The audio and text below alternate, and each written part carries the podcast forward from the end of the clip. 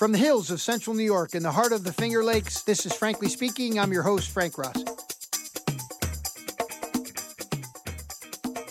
My guest on this episode is professor and extension specialist for the great state of Iowa, Adam Thoms of Iowa State University. A job once held by Norm Hummel, Mike Agnew, and then Dave Minner. Adam is a native Iowan and received his MS and PhD with Professor John Sorochan at the University of Tennessee. Adam teaches a variety of courses at Iowa State and conducts research on physical and chemical management of turfgrass soils. We'll be talking soil physical properties on this episode, and when managing those physical properties, consider DryJect services that aerate, top dress, and amend the soil in one pass. Sand injection is an efficient means of getting the most out of every sand application with less in the mower bucket. For more information, contact your local DryJect services rep or visit them at dryject.com.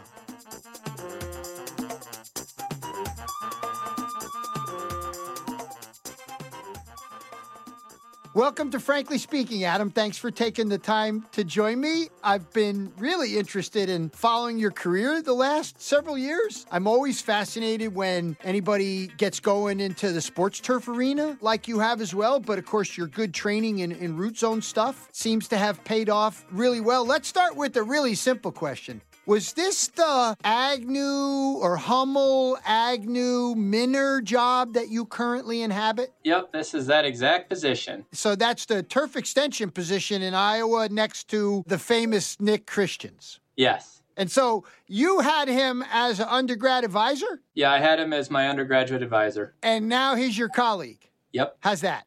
It's good. Nick's been great to work with. He's a great mentor. Good. I've really enjoyed getting to know him on a professional level Yeah. as opposed to a student. So. Yeah, that's got to be interesting. I came back to Cornell and worked with my graduate advisor when I came back here. He was still here studying weed science. And that was an interesting uh, dynamic. Graduate school is a little bit different. And let's talk about that for a second. Graduate school at the University of Tennessee with Professor Sorochan, who has been in the news quite a bit lately. Yep, I did both my master's and PhD with Dr. Sorochan. I loved working for John. He was a lot of fun. Uh, as you know, he's a great personality Yeah, of and, course. and very sharp. Yeah, yeah. And so I'm sure you took great interest when the field got ravaged after they beat Alabama.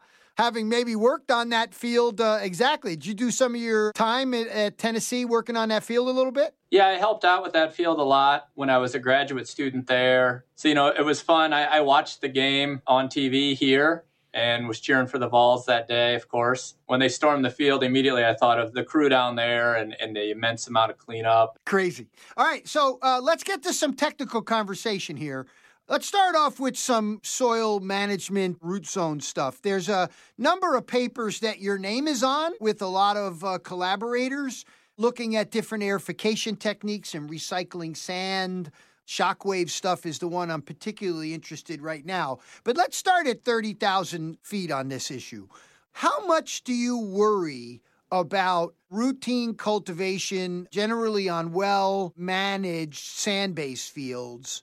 Versus native soil situations like you'd have on, you know, school districts and golf course fairways, large expanses of fairways.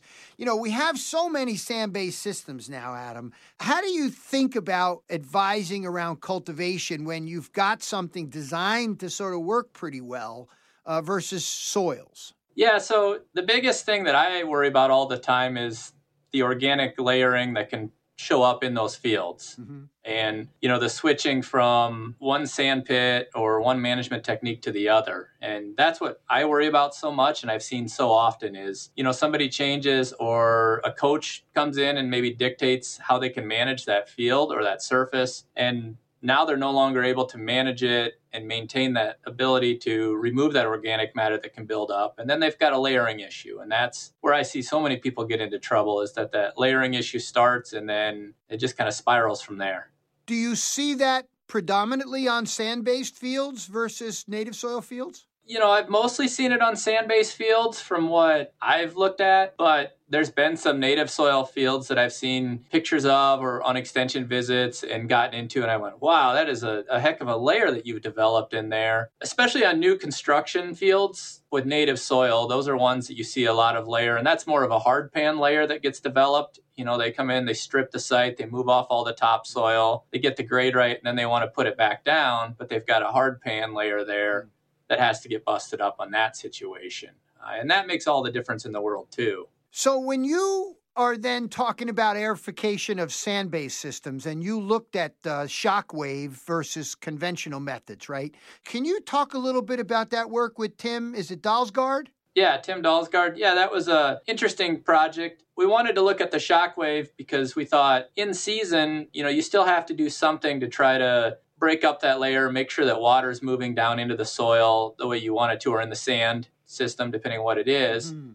But you can't have a lot of surface disruption like a pulling of a core would. Mm-hmm. And so that's where that study really focused on was trying to look at, you know, how often could you do this and still have the benefits uh, and they could continue to use the field throughout the time frame. So uh, that's where we looked at the shock wave compared to you know pulling a core and then just kind of letting that system sit. Uh, what we found in that research was that the shock wave actually two directions during the season was probably too aggressive. Hmm.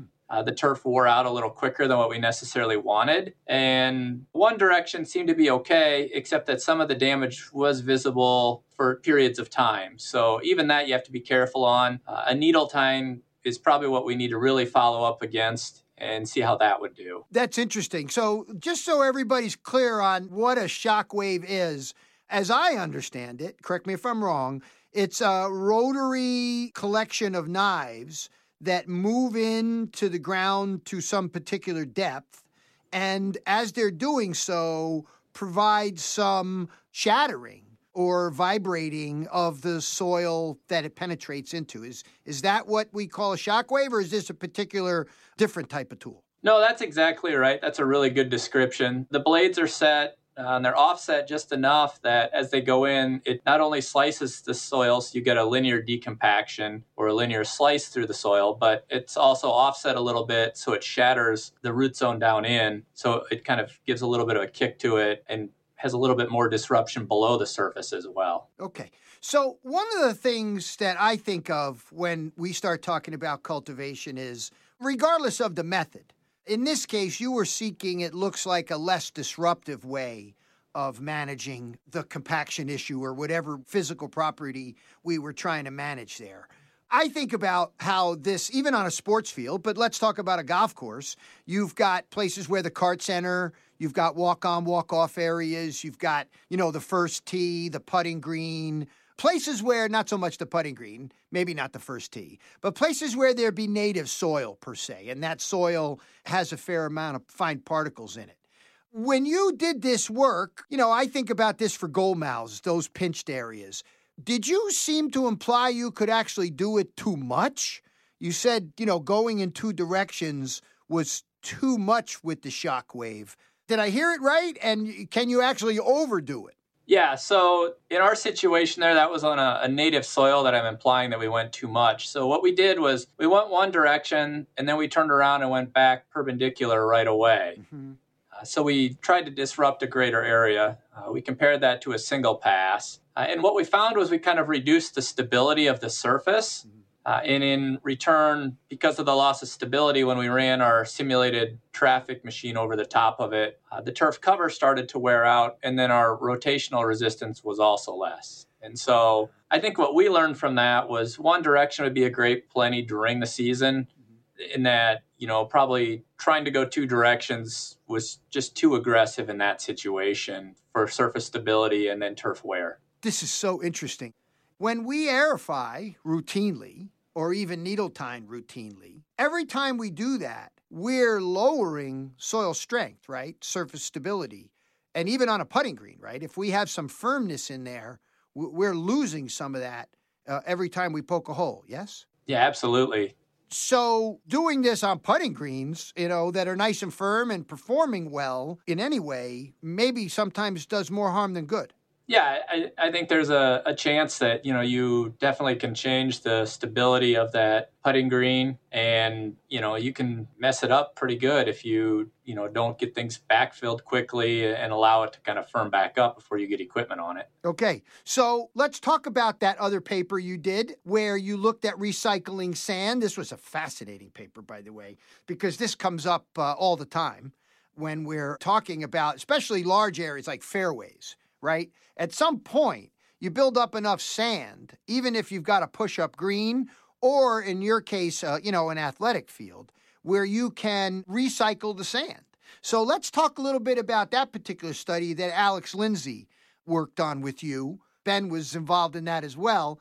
Let's talk a little bit about that. What did you do? Uh, why look at this? I mean, it seems like, yeah, okay, everybody does this. You know, why look at this? And then uh, what'd you find? Yeah, so we, you know, again, it was kind of one of those. We were walking around the trade show one year at the conference and looking at the new equipment, and the uh, Wiedenmann sand recycler was out there, and we were curious you know what kind of data they had and they didn't have a whole lot of information they could share with us. And so we thought well this is pretty interesting. We'd like to learn more about it. Especially out here in iowa all of our sand typically comes from the rivers on each side so you're paying a fortune in trucking to get it to the middle part of the state where all the golf courses are mm-hmm.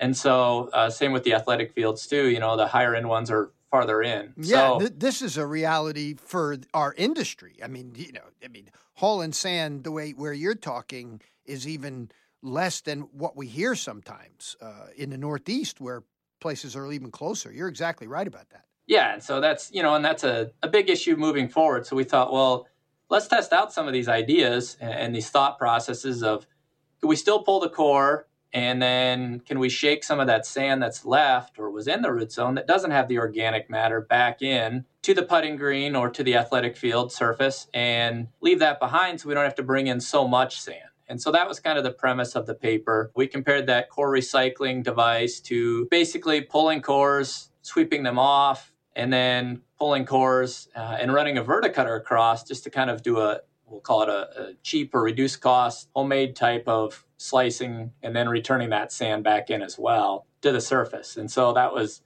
kind of the three treatments that we tested. Yep. And what I like about all your work, and this is something for anybody managing turfgrass systems to be aware of, is you take a number of actual soil physical property measurements, right? It's not like, wow, I poked holes, my turf looks better. it's I poked holes, what's happening to the physical properties in the soil. So in this case, I think one of the things that was interesting is there wasn't really much difference in most of the physical properties you measured. Right. Yeah. We wanted to look at, you know, not only what was happening on the surface as far as how quickly did it heal, mm-hmm. but also, you know, what's going on with the soil physical properties. And we really didn't see much of a difference no matter what we did for device or method. Mm-hmm. And so that was surprising. We thought we might see a little more of an increase in organic matter or something like that by recycling the cores, but we really didn't. So that certainly is then an argument for you can get away with recycling the sand, right? Yeah, I think so. I think that's absolutely the case. And of course, that's a big deal. Eventually, there's going to be limitations to our ability to put the sand into these systems. But the other thing that I want to make sure we chat about was we're talking about soil physical properties, Adam, is the sort of number of tools that are out there, right? Just summarizing your view of this, right? You did some soils work in your graduate studies. Now you've continued some of this work at Iowa State. You see the various tools, and boy, there are more tools now for managing these things than ever. The question I want to ask you at this stage is Are we aerifying and overthinking some of these things that we do? You know, nice to have data on it, but I feel like aerifying or cultivating is a solution for almost every problem we don't necessarily differentiate between the tools sometimes, like you've been doing.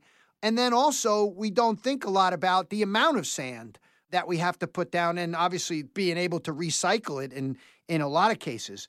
Looking at this over your short career now of studying this thing, do we aerify or cultivate more than we should? I mean, is it possible we're overdoing it? Yeah, that's a great point. I do think there's situations where we get into a calendar type approach where we think we have to aerify so many times a year or affect so much of the surface area. And, you know, in many cases, either on an athletic field, the play is so high that they're wearing out the surface. We're not building up organic matter, so we're not worrying about a layering issue there. Or, you know, in some golf cases, we've reduced so much nitrogen that we've reduced the growth or slowed the growth so much that I don't necessarily know that we have to aerify as often as we have been, where people have been on a calendar basis or year by year. Well, and the way I think about it is when you measure physical properties, things like infiltration rate or bulk density, and then you do these practices, you can not only see sort of the initial impact, but you can also see how long that effect lasts, right? I mean, a lot of the data says most of the benefits of many of these things, you know, are short lived. And I worry that we spend a lot of time, especially on golf courses, trying to get them firm, right? And fast. And it's like ritual every year. We feel this need to go in and essentially rototill the whole whole thing. I mean, we if, if, you're on Twitter for five minutes, we're seeing, you know, at a period of time, looks like we're chewing up the earth with the way we aerify on tight centers with larger holes.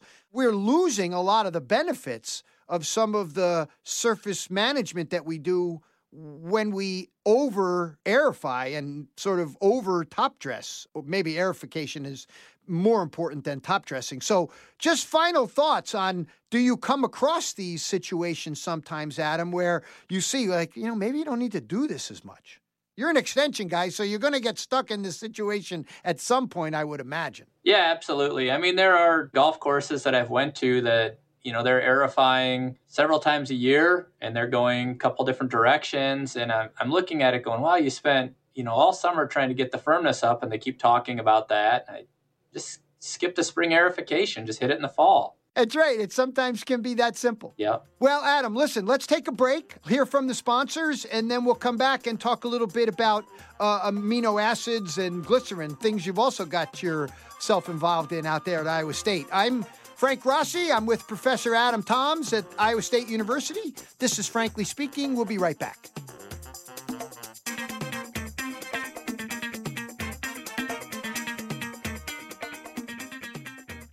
Recently, my travels have allowed me to have conversations with superintendents about spray application technology. And what I've learned is buying a sprayer just because of the color of the metal does not make sense, especially if you're using GPS guided systems. Frost Technologies specializes in spray technology, so they are your application experts regardless of the color of the metal. Learn more about the exciting technology at frostserve.com. That's frost, S E R V.com. As we get back to our conversation with Adam, keep in mind that with the variety of nutrient products on the market, having data that validates performance is critical. When it comes to research backed products, the Plant Food Company puts their money where their mouth is and supports research that validates their claims. Don't rely on just a sales pitch, ask for data, and then you will see the plant food difference. Check them out at plantfoodco.com.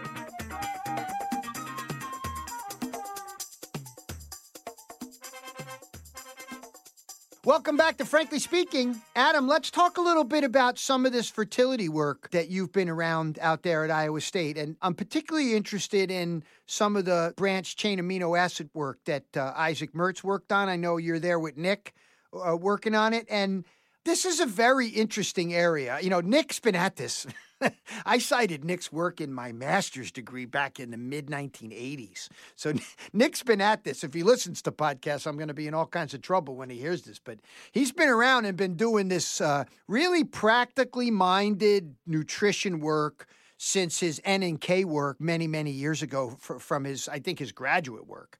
So it's always uh, fun to see what Nick's working on, and you're around. Let's talk a little bit about amino acid stuff. What is your understanding of sort of why we started this work, what this work was about? It sounds like another thing where they're out there in the industry, but we don't know much about them. Is was that sort of the basis behind this? Yeah, that was kind of the the basis was, you know, that they're advertised, they're sold throughout the industry, but we didn't have a ton of information and we get a lot of calls on it, you know, hey, what do you think? Should we be putting this out?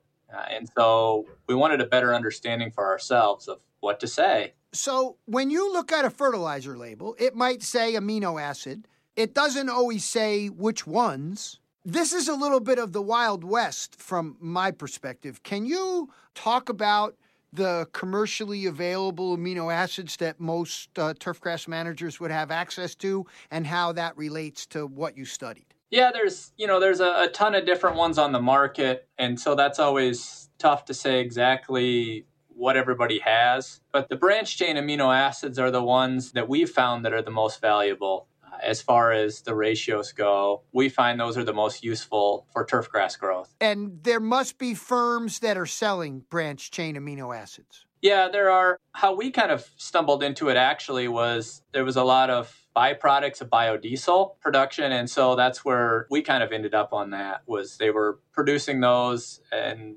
then they were trying to figure out what to do with those. Several of them have cycled on and off the market. You just kind of have to keep looking around for what's out there. So this is a waste product? Yeah. Yep.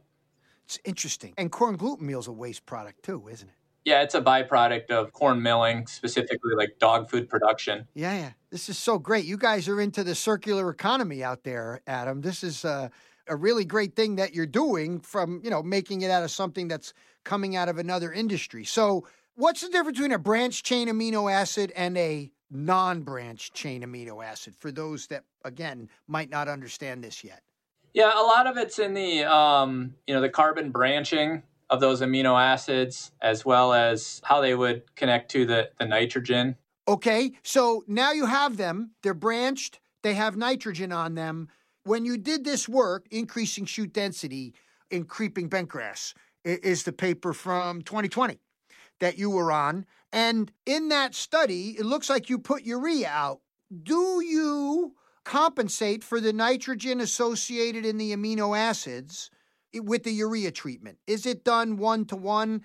Because the amino acids are nitrogen containing products, yes? Right. The amino acids contain nitrogen. Uh, and so we looked at several different methods there. And the thought process, you know, was can we skip a step with the branch chain amino acids and provide that nitrogen in there? Uh, so it doesn't have to change any forms or anything like that for the plant to take it up. Uh, and then we also looked at it as a one to one ratio for sure. So we compensated or, or accounted for the amount of nitrogen that was in the branch chain amino acids. Uh, and then we also took it a step farther and we looked at, you know, could we increase growth even more, or economically, I should say, increase growth by providing half the nitrogen from a nitrogen source like urea with the branch chains, as opposed to urea alone, as opposed to 100% branch chain amino acids for the nitrogen source. So we found that we could save some money by applying some of the nitrogen with urea and some of it with the branched chain amino acids as well, because the branched chain amino acids cost more obviously than a basic urea type fertilizer. That's right. I mean, of course, right? There's nothing that's going to be as cheap uh, as that. So you balanced out your nitrogen rates and you looked at combinations and ways of reducing nitrogen. And of course, as nitrogen prices go up, you know, maybe the amino acids are going to be a little bit more price competitive. Hard to say. But when you studied this, you looked at shoot density, you looked at root weight, uh, shoot weight, stuff like that. What was it you thought the amino acids, the branch chain amino acids, were bringing to the table that straight up nitrogen with urea wasn't? You were getting a, a greater response, but was it bringing something else to the table beyond just the nitrogen it was supplying? You know, it was almost like a biostimulant type effect. You know, the straight nitrogen was producing a lot of top growth, uh, and we were seeing as much top growth there, but we were seeing a lot more root growth as well as increased density to the plants. And so that's where we feel like there is almost a, a growth regulating response that it was providing us, but yet providing those carbohydrates in the plant then to build a, a, stronger root system. That's the speculation that there might have been some growth regulating effects. Mm-hmm. Did the ratios matter? Did the way you mix them matter? Were you able to get the same response by using some of these branch chains with straight up urea? The ratios mattered to an extent. We had to have them in combination for sure to get the response. We couldn't just have one branch chain amino acid. Uh, and so they had to be in combination, definitely to get the response we wanted and to get any kind of response, honestly. Huh. So, what do you make of that? You could say anything, Adam. and honestly, I'd believe you. But what do you make of, uh, from your understanding? I mean, obviously, that sounds like some sort of synergy so to speak, if if the collective response is greater than the additive of the two or three. You think you've got something synergistic when you put these together, and what do you think is the nature of that? Yeah, I think it's a, a synergistic type effect. To be able to say exactly what that is, I, I think the research is still ongoing to figure out what exactly that is, and that's you know that's the fun part about science is we're still learning more every day. Yeah, exactly right. Now, now amino acids is not the only sort of fertilizer avenue you've gone down. I've seen your name associated with some of the humate products, right? We've started coating granulars with humates. I, I hear a lot about humates all the time. We have a lot of humates in a lot of our liquid fertilizers as a basis of those things. Can you talk for a second a little bit about your general feeling having studied humate coatings and fertilizer responses with humates? We see them everywhere, and I've often wondered do we really need all these humates? And I'm wondering what your thought is about how humates and humic acids play into this uh, fertilizer formulation equation. Yeah, so this idea came out of the agronomic industry, obviously being surrounded by corn here in Iowa. You get to see a lot of ads and claims. And, and one of the ones that they talked about was, you know, the ability of humates to increase rooting on less than ideal soils. And so uh, that was one of the things that really interested me in, in the testing was no one ever says, man, that's a plot of land that's really got great soil. Let's put a golf course there. In fact, they usually say the opposite, right? Let's find something we can't do anything else with and put a golf course there. And I think the people in, you know, Chicago parkland districts would tell you mostly in the floodplains there in Chicago. So you got crappy soils, you got humates. Were you able to validate those claims? Yeah, and so what we saw was increased rooting in sand in the greenhouse studies. We tested those with humates. That was a, a granular product that we were testing. You know, we did see increased rooting in the field, we saw that we could decrease some of the nitrogen and keep the same quality. So that was interesting. We didn't see other benefits out of it, but we were able to decrease some of the nitrogen with the humates in there. And so that was pretty interesting. Uh, we weren't able to garner any extra information on rooting in the field, so we couldn't actually. Mm validate that claim in the field, I guess. So this is the second time we you know you've brought up the idea of using either a humate or even amino acid, right? It's not cheap. Right. Maybe humates are less expensive, but in either case, and especially where you live, you know, along the Mississippi and the farming, the issues with nitrate and phosphorus contamination of the river and the dead zone down in the Gulf, you could imagine a day when nitrogen would get restricted for its use on golf courses or in, in lawns or turf grass areas simply because like glyphosate, the scale at which we use nitrogen, and especially where you live, do you think these are viable options for lowering our nitrogen rate, or you think maybe our nitrogen rate is too high still? We could probably bring it down a little bit in some of these cases. What, what are your thoughts about, you know, sort of using these products to lower nitrogen rates, and maybe we could even lower nitrogen rates a little bit more? Yeah, I think, you know, based off of what we saw, I think that there is some promise there or hope that, you know, we could start to maybe lower that nitrogen rate uh, with these and continue to, you know, not really see a difference in, in quality or playability of the surfaces. And so I think that's a important step moving forward for us because I do think nitrogen is going to be limited at some point in time. And so I do think that'll be an issue we have to deal with moving forward. And then we'll have to lower our nitrogen rates, you know. Well, the last part of this is this glycerin and nitrogen stuff. Looks like it's another waste product. I just think this is great that we're finally getting some data on these things because you look at a fertilizer label and you, you know, you certainly see amino acids, you certainly see humates.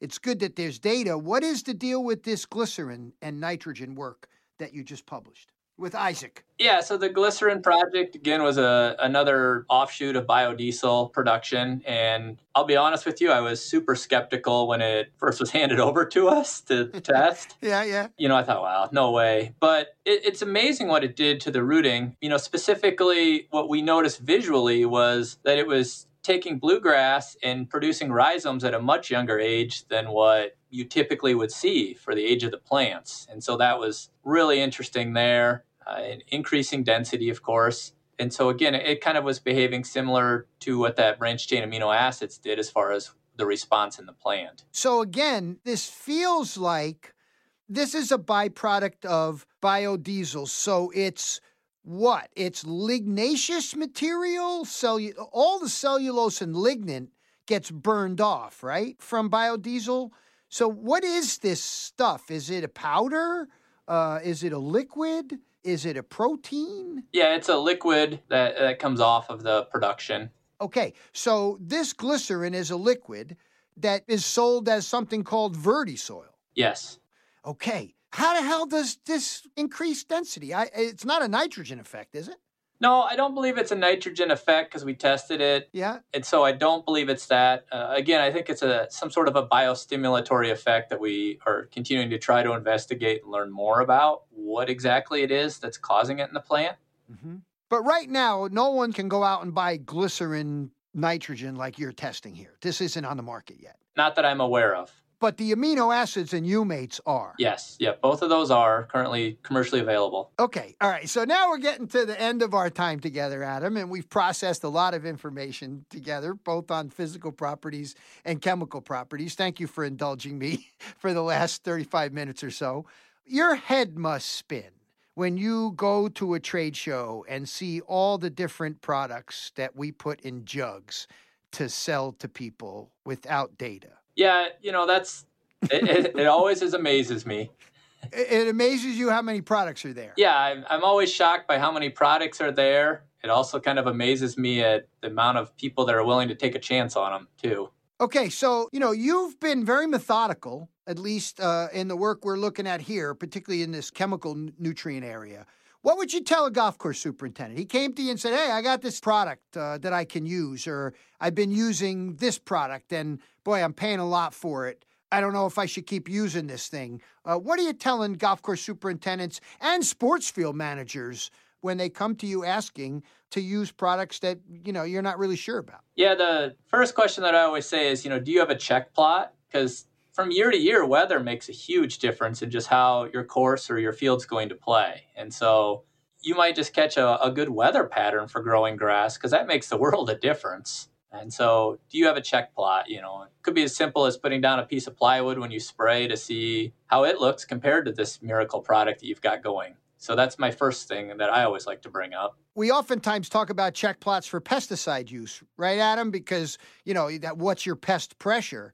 But in your case, you're also suggesting for nutrient management, if you're going to try some of these unique products, have a check plot. I like, hey, if you're trying these products, why don't you try using something less of something else that you're currently using? If you're going to add something, why don't you think about subtracting something else? Have you ever approached it that way as well, Adam? Where, you know, this might help you lower your nitrogen rate overall. Why don't you go this direction and try a lower rate and see if these things actually can help you that way? Yeah, that's a great idea as well. That's the other way to kind of look at it is all right, so now what else can you cut out or or lessen for sure? So let's just wrap this up on grass types. You know, we study cool season grasses. Um, you probably saw some warm season grasses, and I know you worked on some warm season grasses when you were down in Tennessee. We got a lot of folks that listen to this that these things we've talked about, especially as you get into the deep south, uh, turf grass nutrition in the south is, uh, you know, a, a very different conversation than I've noticed in, in the north. I'm wondering how some of these studies, when you travel, particularly in the South, do they resonate where I know guys are inundated with these products on a routine basis? Have, have you ever noticed any differences either regionally or, you know, state to state about how the responses they see, the way they're willing to try these things on? And do you think the warm season grasses, if you had to speculate, would they respond in similar ways to your cool season grasses here? You know, a lot of situations i think they would respond favorably to a lot of the different products that i think that that would be interesting to see though more data on that coming out of there. You know i think there's parts of the us you know down in florida they've got some interesting rules or limitations on when they can apply fertilizers and what ratios, things like that. So I think they've been forced to be early adapters, just dealing with their soils and things. And so, you know, I think the deep south, those areas, sandy soils, I, I think they could definitely benefit from some of these products. Okay, Adam, one last thing, then I'll get you out of here. You do a lot of teaching. How's the uh, undergraduate program at Iowa State? How's the interest in turf? You know, the industry as a whole has been making a push into FFA, and of course, FFA is certainly a way of life in certain parts of the Midwest. How's the turfgrass uh, education program going? Recruiting and student numbers and jobs and things like that. We're still lucky here. We've got a strong undergraduate program. We've got 37 students right now in our, our four year undergraduate program here at Iowa State. Great. And what we keep telling them is, you know, they're, I always say they're super lucky. Uh, they're coming out and they can pretty much pick wherever they want to go for a job. Uh, there's plenty yeah. waiting for them. The pay's go coming up each year, it seems like. So a lot of the issues that you know, were there years ago with low pay, things like that, have kind of gone away to an extent. And so I think kids are excited about that. Ample opportunities out there so they can have their pick of what they want to do and where they want to go. And it's a great time to be a student. Uh, we've worked hard at recruiting, and I think it's paying off for us. I think you have to. And for sure, that's a very healthy number in a four year program. Uh, congratulations on that. And that certainly takes a fair amount of your time and, and getting this research done as part of your extension appointment. Adam, you you sound like a, on his way to being tenured uh, assistant professor at Iowa State. Thanks so much for taking the time to join me. It's it's been really a joy chatting with you. Best of luck and, and give my best to Nick and an old pal of mine who I think is your vice provost or something, Ann Marie VanDerZanden. I don't know if you know Anne Marie. Oh yeah, definitely. Yeah, she was in our department. So thanks. Thanks for coming. Really appreciate your time. All right. Thanks, Frank.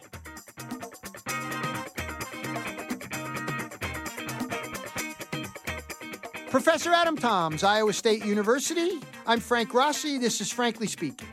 Big thanks to Adam Thoms from Iowa State University. Frankly Speaking is brought to you by our friends at DryJect, the only machine that aerates top dresses and amends in one pass. The plant food company providing nutrient management solutions to golf course superintendents to enhance playability. And Frost Inc. spray technology products who strive to make your spray day a great day. You can listen to us on Blog Talk Radio, Apple Podcast, and Stitcher. And if you listen on Apple Podcast, leave us a review. Frankly Speaking is produced at Rep Studios in downtown Ithaca, New York by Nate Richardson. Big thanks to marketing and business management John Kiger, graphic design Nicole Rossi, theme music Tucker Rossi, and executive producer Peter McCormick. I'm Frank Rossi. Thank you for joining me.